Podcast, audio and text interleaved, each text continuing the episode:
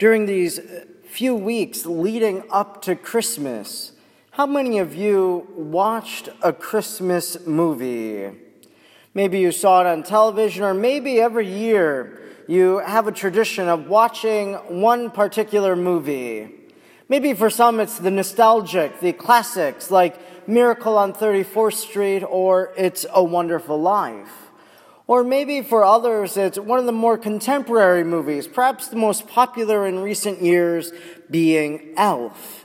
I know for myself, I always watch a classic. It might not be a Christmas movie, but Bing Crosby does sing Adeste Fideles. He does sing Silent Night, and there is a Christmas play in it called The Bells of St. Mary's. Now, of course, with Hallmark, with Netflix, there are lots of Christmas movies that we can watch, and new ones are always being produced. And if my research is correct, which might mean that I watched these, Netflix this year came out with two Netflix original Christmas movies. One called A Christmas Inheritance, and the other, A Christmas Prince. Now, these aren't typically manly movies, and why is it that I would choose to watch them? Well, the reason is a few weeks ago I saw on social media a Catholic commentator really writing and saying that all the Christmas movies that are coming out have nothing to do with Christmas. That really, the only thing that makes them Christmas is they orient them around December 25th. And maybe they have festive decorations, but there's no mention of the Christ, and there's really no Christian story in it. And so that made me curious, and I wanted to see for myself if this commentator was right. And so I watched those two movies, and they were two Christmas love movies. And really, the plot or the motif in these movies, probably the same for all holiday films these days, but two people who probably never should have met, their paths never should have crossed, they meet and they fall madly in love, but as they fall in love, their whole relationship is based on a lie, based on deceit. And so at some point, that is found out, and it drives a wedge in the relationship, and they turn away from each other. And as they turn away, they realize that they can't live without each other, and so they come back and they fall in love and have joy forever in their lives. That's the story. And it might not seem like a Christmas story, but I want to say that yes, it is. And it is, in fact, the story of today. It's the story of Christmas Day and what happened so many years ago when the Christ was born as an infant in that stable in Bethlehem.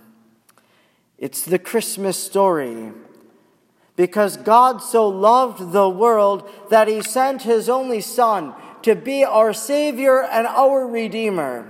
That sin had caused a wedge and we had turned away from God and Jesus had come back. Jesus was coming to earth in order to restore that relationship. It's the story of a God who is caught up in love of us and we in him. It's our story. And not only is it the story of you and me, but it's the story of Mary and Joseph and the story of the Old Testament as well. It's the story of Mary and Joseph. Perhaps they knew each other, but maybe they didn't. And according to tradition, Joseph was called along with all the other men of the village. And there they were going to choose the husband for Mary. And as they went around, they passed a staff. And as it went from man to man, when it came to Joseph, it flowered. That's why we often see him depicted with a staff and lilies. And so that was the sign that he was to be the husband, the spouse of Mary. And so they fall madly in love. And as they fall in love, though, there's a wedge that is in their relationship because Mary is with child. And how can this be? And for Joseph, he knows that it's not his. And he wants to divorce her quietly. And so he turns away. But yet an angel comes and says, Don't be afraid to take Mary into your home. Take her as your wife. And so he does. And from that day forward, they fell madly in love and remained so all the days of their life. It's the story of what happened when God created the world, that He created man and He created woman in His own image and in His own likeness and created them to have perfect love. God for them and them for God and them for each other.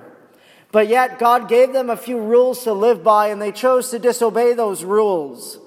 And as they did that, they brought sin and condemnation into the world. But God never stopped loving them. He always wanted them to f- repent, to seek forgiveness, to turn towards Him. And so that's the love story.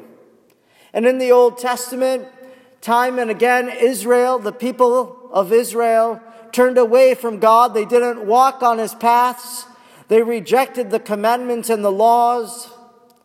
But yet, a prophet like Jeremiah or Isaiah, Isaiah would rise up and they would proclaim a message of conversion and repentance, telling them how much God loves them and how much God wants them to return to them. And so they were figures in this great love story. And in order to repair all of this, God sent his only Son to be our Savior to be born on Christmas Day because that's how much God loved us. And that God who became incarnate, who became visible in Jesus Christ, died on the cross and rose from the dead, all out of love for you and for me. We think about a love story, people are always filled with great joy. And that's what happens in our gospel today that the angel says, I announce to you tidings of great joy that today a Savior has been born. And so, as people came, as they looked upon the Christ child, as Mary and Joseph adored the face of God, not only were they adoring the face of the God who is love, but they were also filled with great joy that this child was going to bring to the world because of that love story that God was writing with him. And because we know that today, on Christmas Day, this is only the beginning of his story, that we know that the Christ in the last three years of his life went about and he healed and he cured, he taught and he preached. And as he did those things, he changed lives and he brought joy to people who hadn't experienced it in so long. That he raised the dead to new life and the lame could walk. And so they were filled with great joy. And we know because of the teachings of Jesus and because of who he is, that not only are we made for love and that God loves us and we should love him, but we are also made to have complete joy in this life. And that even though we might experience difficulties, to find that joy in the midst of that. For the person who might be alone this Christmas day, or they might feel alone a lot during their life, it's the reality that Jesus became Emmanuel, that God is with us. And because He's with us, we are never alone. It's maybe for the person who's struggling this holiday season because someone they loved has died this past year or just recently, or maybe they're still coping with the loss from many years ago. But it's that joy that we know that because of Jesus, because he came to this earth, because he died, because he rose, that we all have the promise of eternal life. And we have the hope that one day we'll be reunited with those that we loved in this life. And so there's a joy in that expectation of the kingdom of heaven. There's joy for each one of us that Jesus came to be our Savior and our Redeemer. And because He came to do that, to save us from sin, we know that for all of us, that there is no sin that God cannot forgive.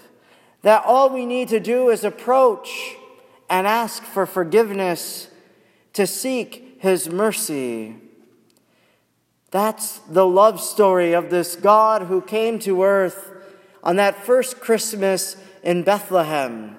And it's a love story that God continues to write this very day. And maybe in that story of ours, we realize that at times there's a lack of joy.